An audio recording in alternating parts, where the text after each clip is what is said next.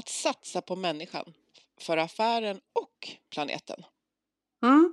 Många vill göra affärer på ett nytt sätt. Ett sätt som inte förstör miljön och som inte sliter sönder medarbetarna. Mm. Det låter ju alldeles fantastiskt och allt fler, speciellt yngre, eh, lägger stor vikt vid de här faktorerna när de söker jobb. Så är det. Men hur gör man då? För att det inte bara ska bli några tomma fraser om hållbarhet på hemsidan. Det ska vi prata om idag med Lina Segerbo från företaget Icebug.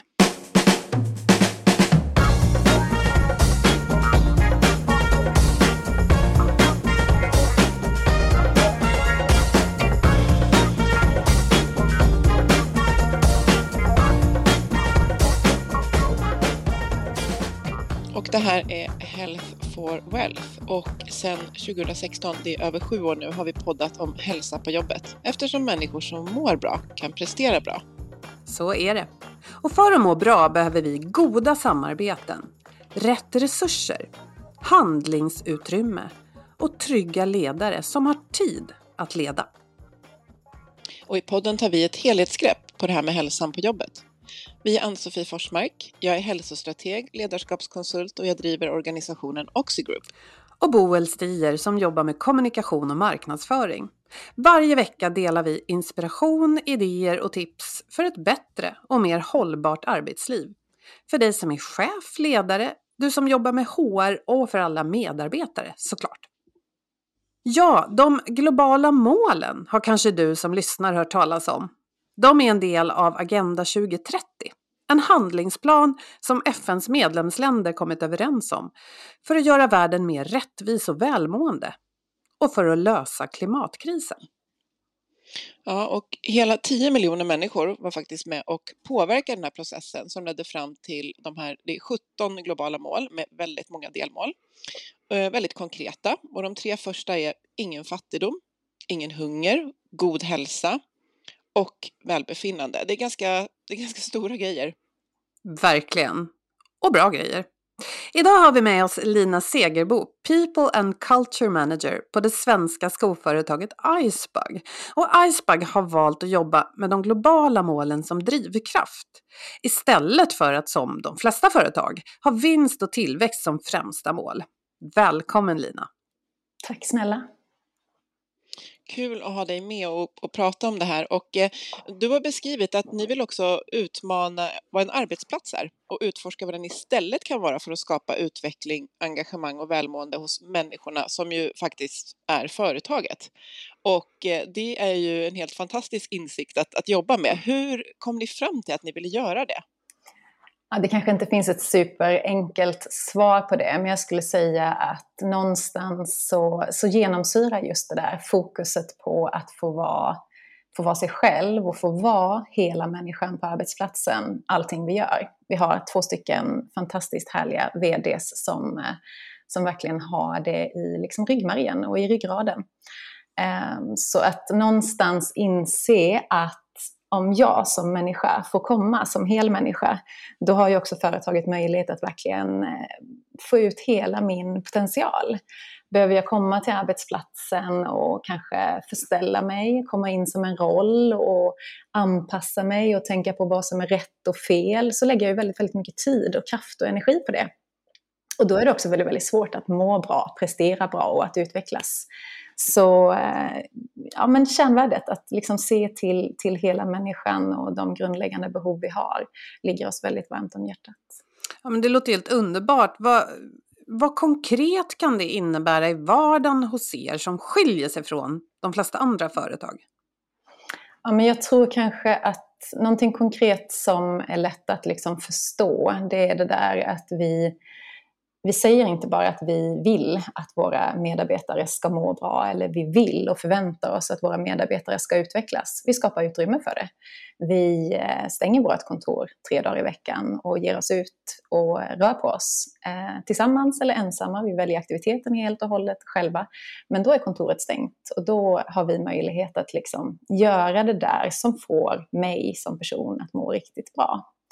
Och sen satsar vi jättemycket på utveckling. Vi lägger galet mycket tid på det. Eh, att, eh, både liksom utifrån organisations och teamsidan, men framför allt utifrån den individuella utvecklingen.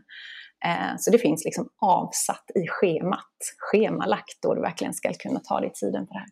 Och eh, är det kopplat till yrkesrollen då, att jag kanske vidareutbildar mig på något sätt inom min yrkesroll? Eller hur kan den utvecklingen se ut? Ja, men så kan den se ut. Jag skulle säga att den kanske inte oftast ser ut så hos oss. Ehm, vi jobbar i en ganska så platt organisation med en agil setup. Eh, där vi liksom försöker, ni vet den här T-kompetensen man brukar prata om, att vi har ju massa medarbetare som har jättedjup kunskap inom en rad olika områden där vi jobbar aktivt med att sprida den här kunskapen. Ehm, så vi utbildar varandra Eh, för att vi ska bli bättre på, på eh, dels kunskapsbaserade delar men också kanske mer mjuka delar. Men om vi tittar på vart vi befinner oss just nu och vart vi har fokus just nu så är det på den inre utvecklingen. Alltså inre skills, inre förmågor, eh, inre eh, kompetens som får oss att både liksom bli tryggare som människor, bli tryggare tillsammans, att kunna relatera till varandra på ett nytt sätt, att kunna samarbeta och agera eh, mot liksom vår gemensamma vision. Så mycket inre utveckling handlar det om just I'm Sandra and I'm just the professional your small business was looking for. But you didn't hire me because you didn't use LinkedIn jobs. LinkedIn has professionals you can't find anywhere else, including those who aren't actively looking for a new job but might be open to the perfect role, like me. In a given month, over 70% of LinkedIn users don't visit other leading job sites. So if you're not looking on LinkedIn, you'll miss out on great candidates like Sandra. Start hiring professionals like a professional. Post your free job on linkedin.com/people today. Hi, I'm Daniel, founder of Pretty Litter. Cats and cat owners deserve better than any old-fashioned litter. That's why I teamed up with scientists and veterinarians to create Pretty Litter. Its innovative crystal formula has superior odor control and weighs up to 80% less than clay litter. Pretty Litter even monitors health by changing colors to help detect early signs of potential illness. It's the world's smartest kitty litter. Go to prettylitter.com and use code ACAST for 20% off your first order and a free cat toy. Terms and conditions apply. See site for details. There's never been a faster or easier way to start your weight loss journey than with PlushCare. PlushCare accepts most insurance plans and gives you online access to board-certified physicians who can prescribe FDA-approved weight loss medications like Wigovi and Zepbound for those who qualify. Take charge of your health and speak with a board-certified physician about a weight loss plan that's right for you. Get started today at plushcare.com slash weight loss. That's plushcare.com slash weight loss. plushcare.com slash weight loss. Och vi, vi vill verkligen djupa i dem, men jag är, jag är så intresserad av om ni, eh, när ni gjorde eh, liksom det här skiftet till att jobba så här, vem drev igenom det och, och liksom, vad, hur har den processen gått till? Eller, eller liksom, var det så här när Icebag grundades? Eller vad, vad hände för att ni skulle komma dit där ni är nu?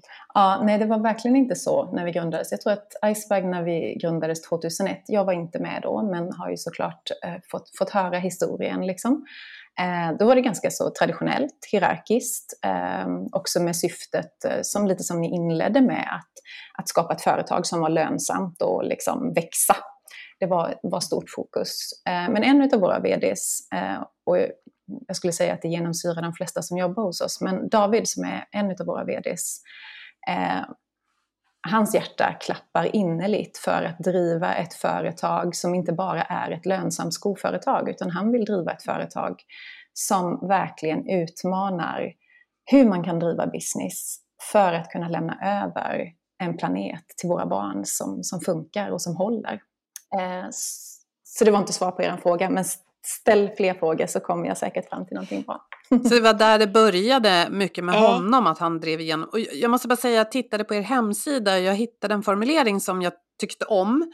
Mm. Och det var någonting i stil med att vi gör grejer som, du, som ska få dig ut i naturen. Och därför vill vi också ta hand om naturen och planeten, eller något sånt, eller hur? Ja men absolut, och det ligger jättemycket i det. Alltså någonstans i det där att från det här fast, fast fashion till att liksom hitta skor kommer vi förmodligen alltid behöva så länge vi vill gå ut i mm. naturen.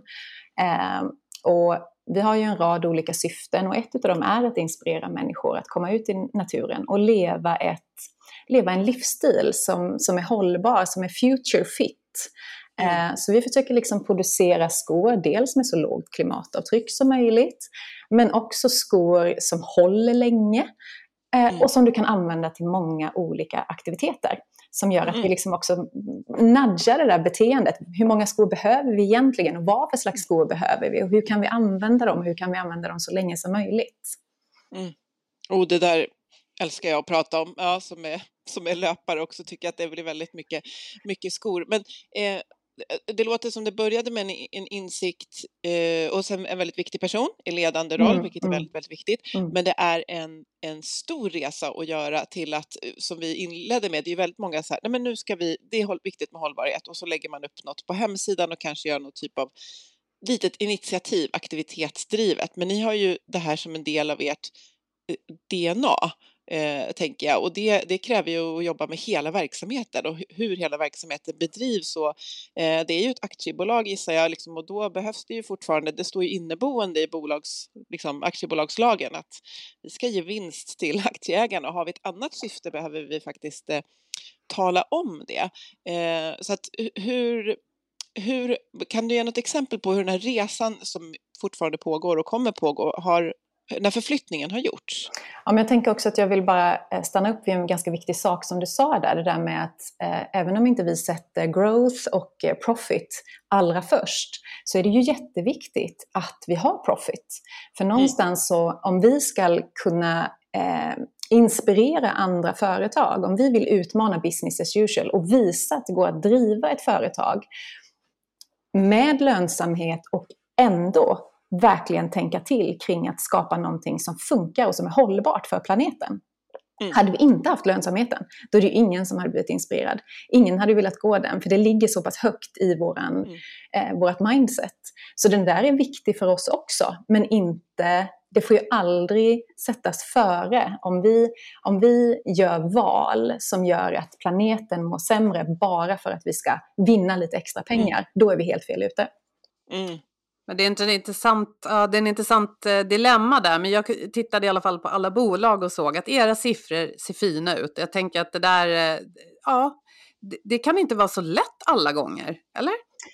Nej men det är det ju inte. Det är ju ganska lite som är lätt idag tänker jag i den, den komplexa världen. Men bara för att det är, är, svårt så behöver inte det betyda att det är jobbigt eller att det är tråkigt. Det är också riktigt ursäkta, riktigt jäkla häftigt att få, mm.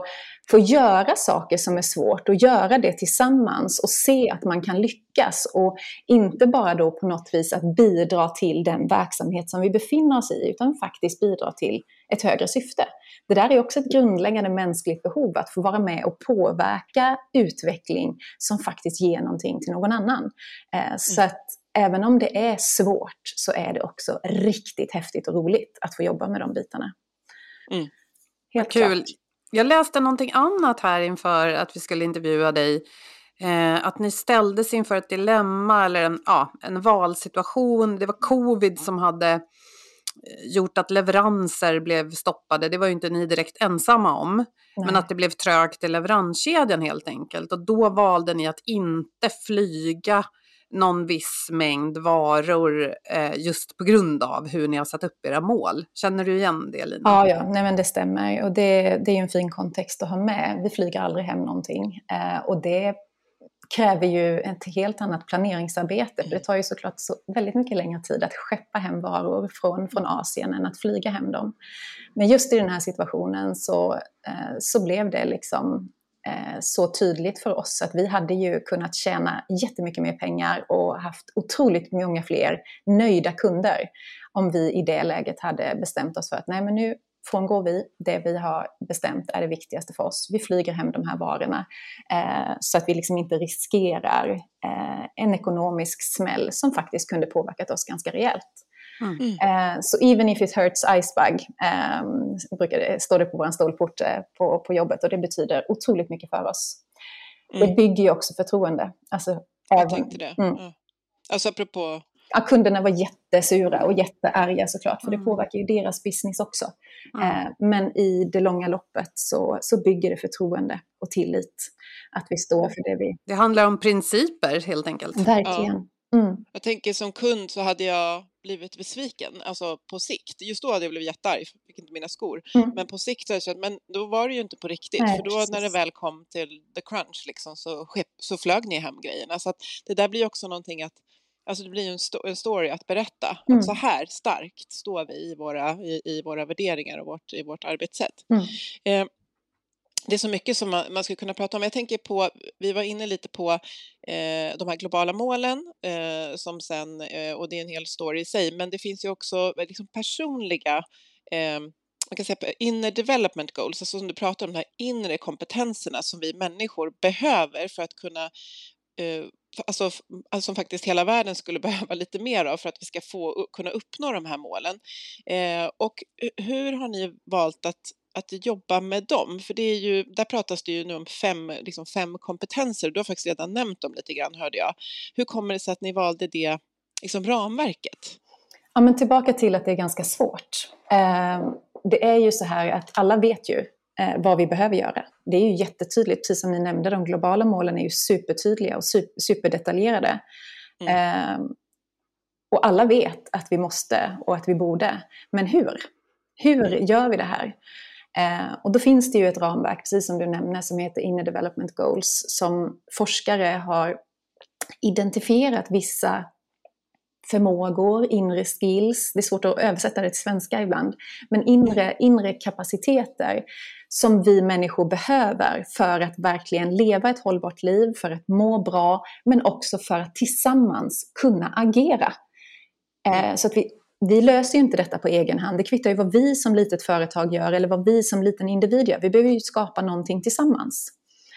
Och då finns det här härliga ramverket. Vi har eh, under många år jobbat med en organisationspsykolog. Eh, så vi har jobbat med inre utveckling på olika sätt.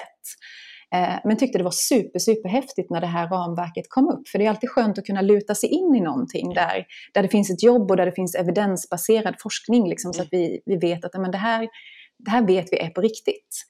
Eh, Så vi har lutat oss in i det här och har gjort det sedan april förra året eh, som liksom ett utforskande, lärande projekt. För även om ramverket finns så är det ju inte, finns ju liksom inte en playbook för att ja, men öva dig så här och gör det här, då blir du bättre på det här. Så det handlar ju om att vara nyfiken Mm. och att, att ta hjälp av varandra och hitta sätt att öva sig på de här fem olika temana. Eh, Så det lägger vi en hel del tid på. Ja, vad intressant. Mm. Och jag gissar att det handlar mycket om, du pratade ju om inre utveckling tidigare, det här att, att få utvecklas alltså kompetensmässigt Mm. eh, och också att få tid att kanske vara utomhus och röra på sig lite grann. Och vad är det mer som ingår där som du tycker är viktigt? Just inom den inre utvecklingen tänker du? Ja, Ja, men alltså någonstans så är det ju eh, när det blåser runt omkring oss, vilket det gör ganska mycket och förmodligen kommer fortsätta göra. Och när vi eh, har satt upp det företaget som vi har gjort, där det faktiskt är ganska så kognitivt utmanande att, att veta, skapar jag verkligen rätt värde i de dimensionerna som vi jobbar med planeten som, som är i fokus? Liksom. Det är ju rätt stort. Eh, så gäller det ju att, att på något vis vara stark i sig själv och veta vad jag står för. Eh, så vi lägger ganska mycket tid i det första temat, i being. Mm. Vem är jag? att är vara min- alltså.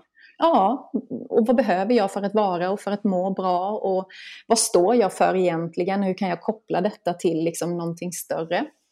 Um, jag har också lagt väldigt mycket tid på temat thinking, vilket var helt fantastiskt roligt. Det där med perspektiv och med kritiskt tänkande och ehm, att kunna liksom koppla sina tankar till någonting större.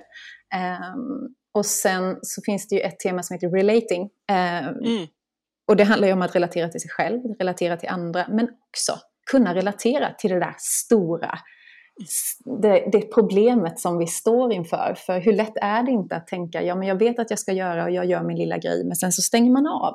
Man förstår egentligen inte hur vi människor är ihopkopplade till, till det som vi skapar för, för världen. Ehm, inte helt svar på din fråga, men någonstans handlar det om så otroligt mycket som finns här inne. Och om vi växer här inne så kan vi också agera mycket starkare, tydligare och med ett syfte här ute. Mm. Mm. Jag kan kort nämna att de här fem förmågorna, det är ju eh, being, alltså att mitt varande, eh, thinking, att tänka, relating och det är som sagt relaterat till mig själv, till andra och till världen i stort. Och sen collaborating och det är ju det här samverkandet. Och sen acting, så otroligt viktigt det här att, att jag faktiskt agerar och följer den här, jag ser det som en kedja, att jag liksom jag, jag, identifierar mig själv, mina värderingar, vad jag står för, tänker, kopplar ihop mig, relaterar, samverkar och sen agerar. Alltså det, det är ju det, och jag vet ju hur mycket forskning som ligger bakom att det blev de här fem. Det är inget yeah. slumpmässigt för att det låter snyggt, utan eh, jätteintressant att få utforska. Jag tänker det här liksom, just den här värderade medvetenheten mm. är ju så viktig. Mm. Eh, och eh, om man, om man liksom drar det lite större så är det ju så att om alla i hela världen jobbade med det här på, på ett bra sätt så skulle vi kanske komma åt de där stora målen. Men det vore intressant att höra lite hur, eh, för jag tänker det är ofta när man tar ner sådana här stora frågeställningar i vardagen som, eh, ja, som det blir på riktigt och skarpt. Jag tänker att ni, eh, ni designar förstås eh, skor eh, och tillverkar dem. Och eh, mm. kan det finnas, alltså vad är det för diskussioner som kan uppstå i vardagen där de här olika liksom, inre mål, som ju handlar om människan, eh, liksom tar sig uttryck i, ja, säg att någon sitter och jobbar på nästa kollektion eller hur det nu kan vara, att man då diskuterar olika grejer utifrån vilket vägval ska jag ta? Eller förstår du, hur, hur kommer ja. det konkret ner i er vardag?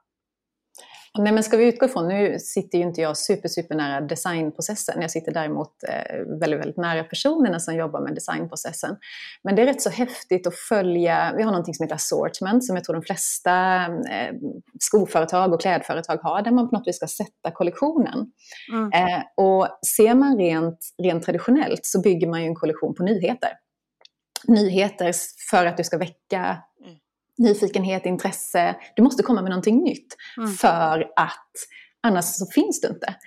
Och där tänker vi helt tvärtom. Hur kan vi snarare ta hand om de produkterna som vi har i vår kollektion idag? Hur kan vi få dem att leva i vår kollektion så länge som möjligt? Hur kan vi ändra små, små detaljer som gör att det kanske blir, blir roligare för kunderna att titta på dem? Men framförallt i fokus på hur kan vi få den här skon att få så lågt klimatavtryck som möjligt? Men också, som jag nämnde innan, hålla så länge som möjligt. För durability är ju en annan sida av hållbarhet. Liksom. Vi mm. kan ju skapa en sko som har nästan inget klimatavtryck överhuvudtaget, men det går inte att använda den. Så Eller att i, den håller i ett halvår? Liksom. Ja, men ja, max knappt ens det. Liksom. Eh, och också i, vem är våran kund? Eh, vi har ju en, en kund, tydlig idag, ett par olika personer som vi jobbar emot. Men också den där drömmen om vem är egentligen drömkunden och hur lever hen och hur tar hon hand om sina produkter och hur tar hon hand om sig själv? Och att designa en sko utifrån en framtidsanpassad version av oss själva när vi faktiskt lever mer, eh, mer hållbart och där vi tänker på ett annat sätt kring konsumtion. Där kommer ju de här aspekterna in och det är ju, det är ju inte lätt att tänka så, såklart inte, men det är lättare om vi också tänker själva att jobba med inre utveckling på arbetstid. Det innebär ju faktiskt också att man blottar sig själv lite. Inte för att vi gräver i de djupaste hålen, men ändå också visar man upp en sida av sig själv som kanske inte är supervanligt att visa på arbetet. Och det bygger ju en gemenskap, det bygger en lojalitet, det bygger en känsla mm. av att här är det okej att det är svårt, det är okej att vi gör fel, det är okej att inte veta. Det bygger ju en psykologisk trygghet. Ja, just det. Jag ska just komma till det. Vi har ju poddat mycket om det här att om man eh, raserar sådana barriärer som ofta finns på arbetsplatser, att det kan vara ja, men konkurrens, att eh, alla vill ha chefens uppmärksamhet, alla vill eh, tjäna lite mer än sin kollega och den typen av grejer. Och att, mm. att många tänker, vad tänker de egentligen om mig? Tänk om ja. de tycker jag är dålig. Mm. Så tar det så mycket kraft, så att om man kan komma förbi det där och, och, lite som du säger, känna att man får vara sig själv i någon mån. Mm. Så blir man ju också en, liksom, ja, man blir bättre på att samarbeta, man kommer åt sin egen kompetens bättre. Men jag tänker tillbaka till det här du sa om de här avvägningarna, för att så här tänker jag i alla fall, för affärssidan är ju viktig. För, alltså, mm. eh, tjänar inte ni pengar finns ni inte kvar och då kommer ni ju inte heller att bidra till allt det här goda. Och då tänker jag att om man nu, om, om marknaden ropar på så nyheter, nya versioner, just för att man ska sälja mer och även att den som redan har en väl fungerande sko ska köpa en till. vad säger ni då? Då säger ni istället typ så här eller att nej men vi jobbar med klassiker. Så att det här är vår klassiker, så här kan du ta hand om den. Eh, är det att man ska liksom... För, för, någonstans vill ni också att man ska köpa. Det, det där är ju liksom ja. lite grann ett dilemma. Var hamnar ni där?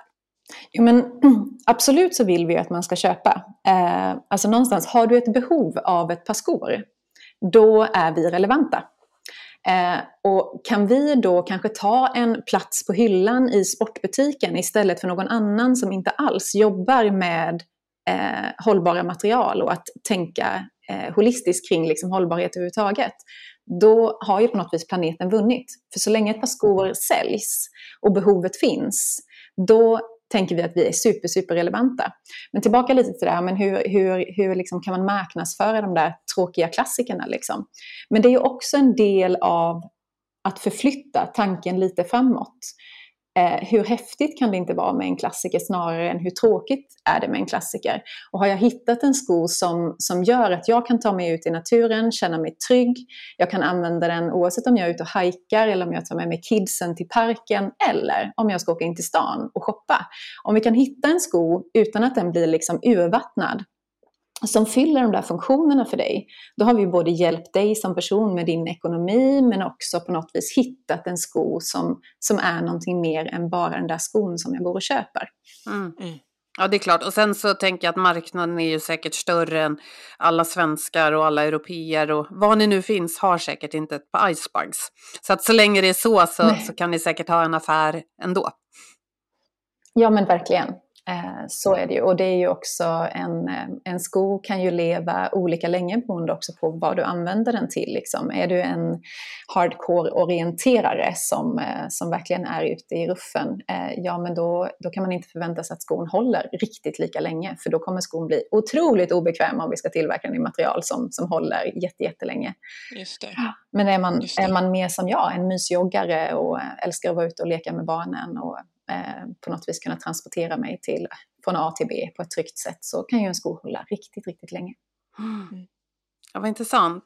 Och vad, du sa att eh, eh, den här förändringen till ett företag som inte har tillväxt som högsta mål, den, har ni, den gjorde ni eh, för ganska länge sedan. Men de här inre målen har ni jobbat med sedan förra våren, var det så? Mm, ja, men det stämmer. Och den där förändringen, någonstans så är det ju... Jag, jag tror att det är svårt att säga att men just då skedde det och det var då vi började tänka så här. Eh, I och med att det har levt i vår VD sedan han föddes, skulle jag gissa, eh, utan att ha haft just den, det samtalet med David.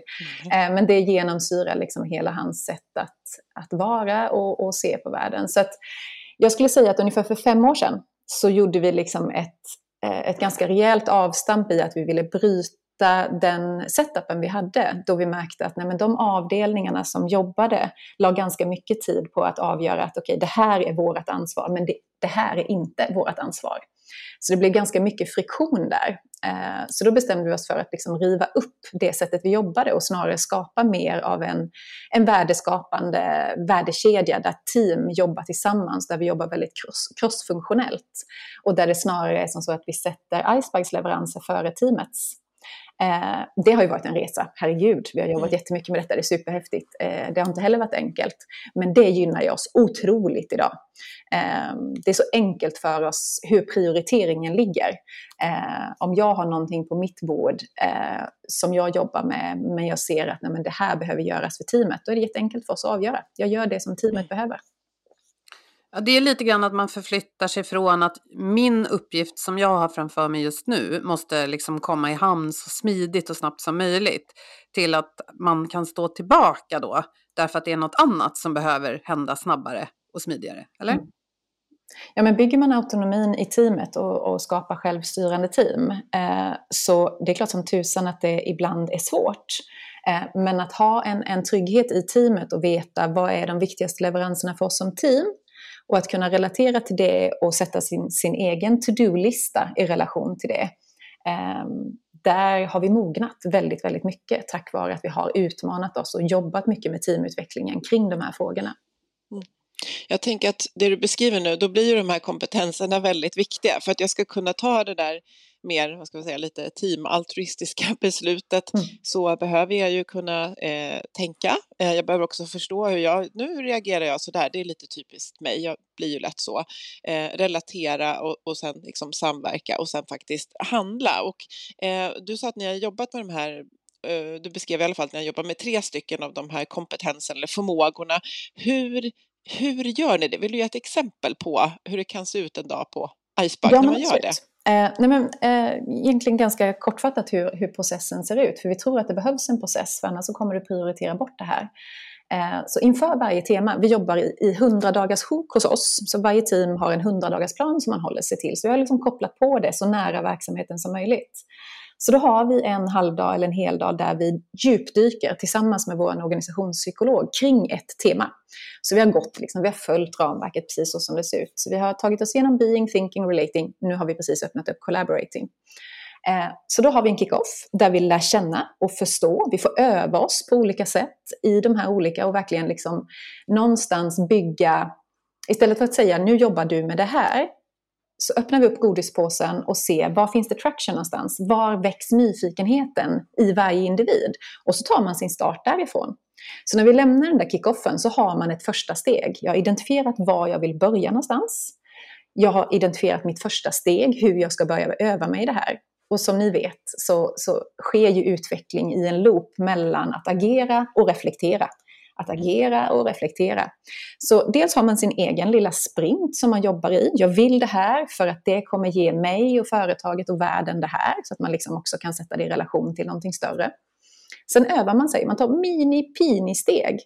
Tänk er själva att nej men okej, jag upplever att det här samarbetet inte fungerar så himla, himla bra. Jag identifierar att kanske det handlar om det här. Ja, men då går jag in i mötet med den personen och har det med mig, är öppen med detta, tänker kring det på ett annat sätt. Så att det är liksom små tweakar, det är inga giant leaps som vi tar varje vecka. Men sen möts vi i IDG-grupper varannan vecka och har en, en, en sittande gruppreflektion. Och då är det människor som inte vardagligen jobbar ihop i team, utan vi blandar i organisationen. Både våra amerikanska, tyska, österrikiska och svenska vänner möts i de här grupperna. Och så har man en gruppreflektion där man sitter, berättar vad är det jag fokuserat på, vad har jag upptäckt och vad blir mitt nästa steg? Och de andra bara lyssnar. Så där får vi en möjlighet att sitta och lyssna på varandra. Eh, man får ju såklart tips och råd bara genom att lyssna på någon annans resa. Men ni vet ju också hur häftigt det är att ha så himla mycket i sitt huvud och att helt plötsligt bara lägga upp det på bordet. Att höra sin egen röst säga att det här har jag gjort, det här har jag upptäckt, det här har jag utforskat, det här har jag lärt mig. Så där, är, nu får jag lite gåshud här, men det är så himla häftigt för där händer det någonting. Inte bara i utvecklingen för individen, utan i den där psykologiska tryggheten på arbetsplatsen. I lojaliteten, i att känna gemenskap och community. Att det här är mina kollegor och här får vi tid att sitta och prata om de här mjuka värdena, om mig som person. Eh, så den delen har varit, skulle jag säga, riktigt, riktigt värdefull för oss. Det sker saker, men ni vet själva att i vissa perioder sker det inte lika mycket. Men vi möts där varannan vecka och helt plötsligt så inser man att även om jag inte tycker att jag fokuserar tillräckligt mycket så har jag tänkt, jag har reflekterat, jag har gjort, jag har rört mig framåt. Så det blir ju också en sån här skön känsla av att jag rör mig, jag är på väg, det händer någonting.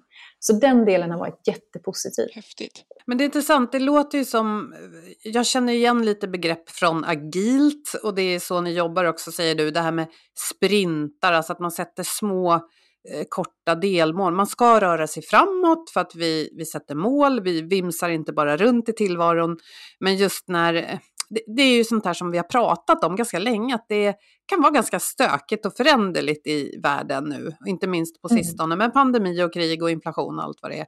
Och då att man bryter ner saker så att det blir hanterbart både i tid och i hur man ramar, upp, ramar in uppgiften. Men jag tänker att den här, det här mötet du pratar om också verkar också handla om att man ska bli lyssnad på. Ja, ja men tänk er själva, både att, att få öva sig i att lyssna, för vi är ju olika bra på det i olika perioder av vårt liv. Och vi lyssnar på så olika sätt. Ja. Så där också ges det ju, för vi är åtta personer i varje grupp, du får sitta och lyssna mm. på sju personer. Och du kan ju också mm. aktivt välja att men idag vill jag lyssna emotionellt, eller idag vill jag lyssna holistiskt, eller idag vill jag bara lyssna efter det här. Vilket också är en, del, en IDG att öva sig i, att lyssna. Mm. Men jag tänker värdet av det där, för att värdet för individen att bli lyssnad på, den är ju ganska uppenbar. Um, och det har vi också sett i, under våra sju år som poddare, att, att det är högt i tak, att alla får säga sin mening är viktigt för liksom kvaliteten i det man gör och för utvecklingen av personers egna utveckling och sådär. Men jag tänker också att det, det, borde väl handla om att man också får en större förståelse för hur andra jobbar på andra håll i organisationen. Liksom. Ja, absolut.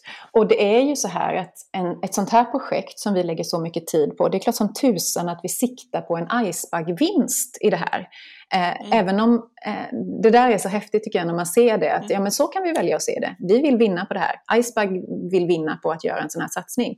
Men vilka, vilka sidovinster får vi? Mm. Och just när det gäller inre utveckling så, så är det ju helt uppenbart, även om vi försöker koppla vår utveckling till någonting som vi kan ha nytta av på jobbet, så är det ju inte som så att det stannar där. Om jag utvecklas här inne så blir jag inte bara en bättre kollega. Jag blir ju en bättre morsa, jag blir en bättre partner, en bättre samhällsmedborgare. Så det finns så många liksom steg i det här eh, som gör oss liksom mer hela.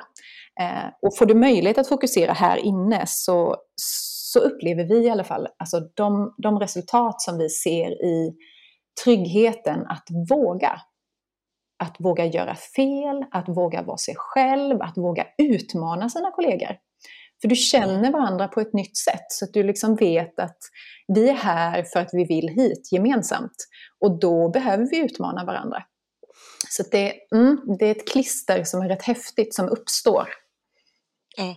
Och det här att utmana varandra, det, det är väl också svårt att göra om man inte känner trygghet i gruppen. Alltså om jag säger någonting till dig Lina som kan uppfattas som kritiskt, mm att du då inte ska uppleva det som att jag kritiserar dig, men mer tänker kan, kan vi göra på ett annat sätt så att liksom, vårt gemensamma mål blir bättre? Ja, men att skilja på sak och person liksom. Mm. Ja, och jag menar, känner man sig trygg ihop, då kan man ju lägga det här åt sidan. Jag tror inte att du tycker att jag är dum i huvudet. Jag, jag tror inte att du tycker att jag ser konstig ut i videomöte. Ja, men liksom, det är väl det där man vill nå, antar jag.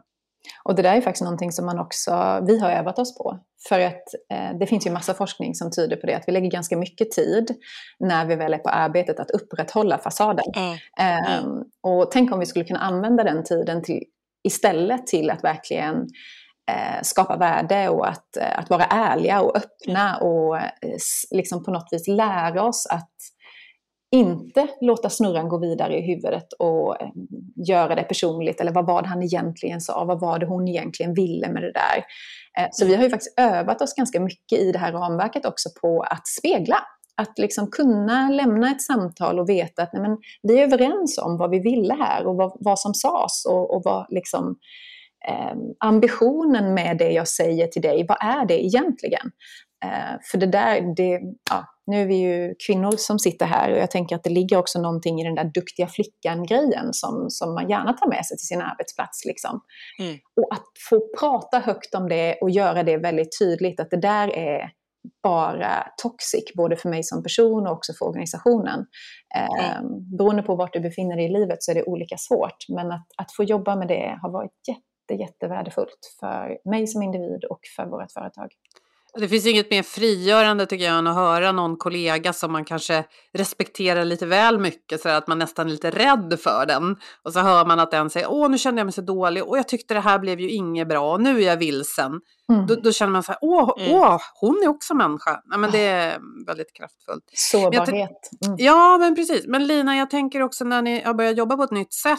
Vi sa i början att många unga eh, inte bara unga, ställer krav på arbetsplatser idag att man inte bara ska vara tillväxtdriven och sådär. Så där tänker jag att ni checkar i alla boxar. Men är det någon som också kanske har tyckt att men vad är det här för flum? Kan vi inte bara jobba på? Har det funnits sån friktion? Ja, absolut. Det är människor som har slutat hos oss för att arbetssättet och kulturen och visionen inte har lirat. Mm. Vilket jag tycker är all kärlek till de människorna. All kärlek till den inre kompassen som finns där. För att alla arbetsplatser är inte för alla. Alla syften är inte för alla. Och tänk om vi som människor också kan landa i att det är inte bara arbetsgivaren som ska välja dig. Vi ska ju välja mm. våran arbetsplats. Som gör mm. att vi kan frodas och må bra och känna oss trygga. Um, så ja, men, det är inte supermånga som har liksom känt att det har skavt så pass mycket så att man har känt att nej, men, den här platsen är inte för mig längre. Men det skaver eh, från tid till annan eh, beroende på liksom vilka frågor och vilka ämnen som, som liksom hamnar i fokus. Mm. Och det är också ganska coolt att se vad som har hänt sedan vi började med inre utveckling. För då är det också okej okay att säga det. Men här skaver mm. det, här känns det inte gött. Varför gör det inte det? Ska vi ta reda på det tillsammans? Mm. Än att bara, nej men jag får hålla det här för mig själv. För tänk om jag säger det, det betyder att jag är udda här. Och i det där udda, det är ju det som gör oss starka som, som mm. företag. Om alla tänker och gör likadant, ja men då kommer inte vi kunna ställa om den branschen vi är i. Och det är faktiskt därför vi finns här. Så att, mm. Mm, det, det är klart som tusan det skaver. Mm. Det, men det, jag tycker också det är intressant därför att om man på riktigt säger att man ska jobba enligt vissa principer då kommer ju det att kunna leda till just att man väljer bort saker. Man väljer bort lite extra vinst, man väljer bort, alltså att om man inte, men, men, men jag tänker också att även om man respektfullt då kan, kan avsluta och, och en medarbetare kan få gå, jag antar att ni ändå försöker ett varv få med den här personen. Ja, herregud. Och det är ju ingenting som sker från, från en dag till en annan, utan det smyger ju sig på.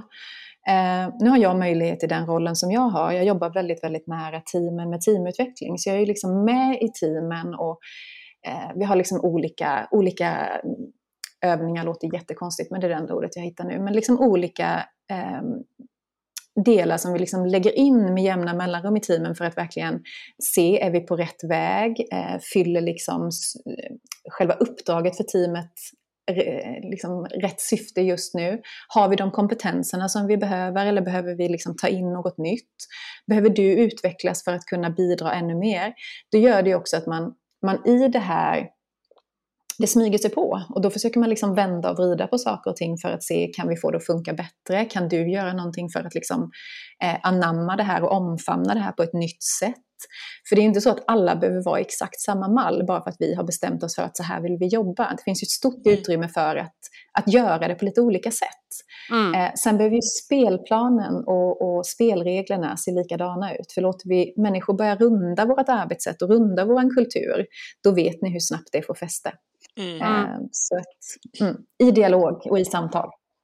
Jag tänker också att det här, att jobba med de här, alltså du säger det skaver, det vore konstigt om det inte ska, det skaver på olika sätt. För vissa skaver att jag inte vill göra det här, för andra skaver ju, alltså det är kanske inte rätt ord att säga att det skaver, men det, att jobba med sin inre utveckling Eh, det är ju inte en röd matta i nedförsbacke utan det är ju utmanande. Men det går ju i linje med också hur ni driver verksamheten och produktutvecklingen. Mm. Att, eh, ja, vad lätt det vore att bara, ja, vad är senaste skotrenden och haka på den. Men ni, jo, där är det ju också ni gör det, du säger det är svårt, men det är ju det är roligt. Det är ju en utmaning. Det, är ju, det här kommer ju bli svårt mm. att liksom sälja hållbarhet och, och jobba med den frågan i en bransch som eh, ja, bara ska lista de sena, man ska liksom köpa typ fem par skor per år, jag blir helt galen ja. på det. Eh, så det, är ju, det blir ju väldigt, eh, om det är någonting som gör det enklare så är det i alla fall att det är en röd tråd i hur verksamheten och produktutveckling sker i och hur vi jobbar med att utveckla människorna i i organisationen. Mm. Eh, och för oss, eh, liksom, det här är ju en, en frälst skara som pratar och lyssnar, att vi förstår ju också att när jag förstår mig själv bättre så kommer det ju bli bättre på jobbet. Jag kommer kunna klara av att jobba med den här produktutvecklingen när jag är van att tänka eh, och gå emot liksom in, instinkt, motstånd och så vidare. Så det är ju otroligt eh, spännande. Men jag kan förstå att det kan börja skava hos vissa och skava så mycket som man känner att jag vill bara gå till jobbet och ja, ha det lite lugnt. Liksom. Inte komma så nära hjärtat. Nej, men och så är det ju. Det handlar inte bara om inre utveckling, utan all utveckling är ju liksom eh, obekvämt. Mm. Mm. Så då gäller det också att på något vis ha en fot stadigt kvar i någonting jag känner mig trygg i och där jag mår riktigt, riktigt bra. För att är vi liksom utanför comfort zone hela tiden, det är ju liksom ingen som pallar det. Det, det orkar vi ju inte med. Men att, liksom, att dansa däremellan är ju också ett, ett grundläggande mänskligt behov. Att få lära nytt och att få upptäcka nytt och att få utvecklas. Det mår vi ju väldigt, väldigt bra av så länge det är i en setup där jag har förutsättningarna att göra det. Mm. Där jag har förutsättningar att både misslyckas men också att få hjälp i det. Liksom.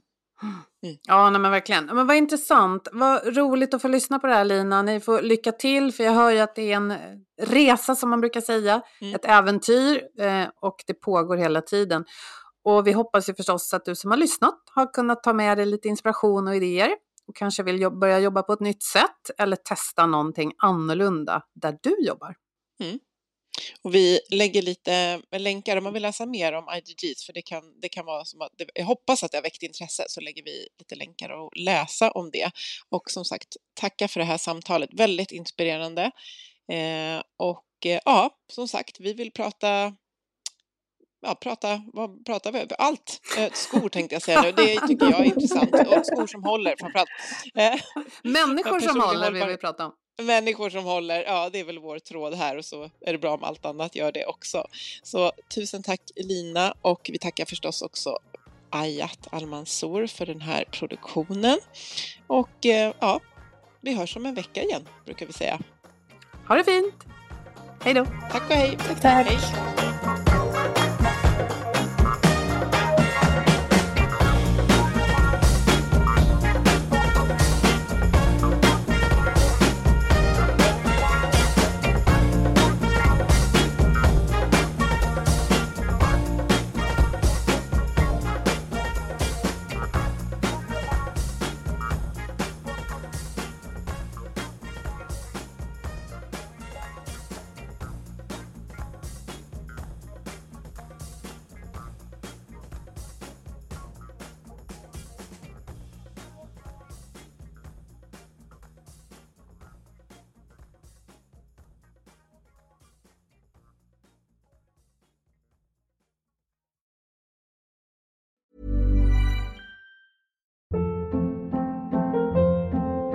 Hold up. What was that? Boring. No flavor. That was as bad as those leftovers you ate all week. Kiki Palmer here, and it's time to say hello to something fresh and guilt-free. Hello Fresh. Jazz up dinner with pecan-crusted chicken or garlic butter shrimp scampi. Now that's music to my mouth. Hello Fresh. Let's get this dinner party started. Discover all the delicious possibilities at hellofresh.com.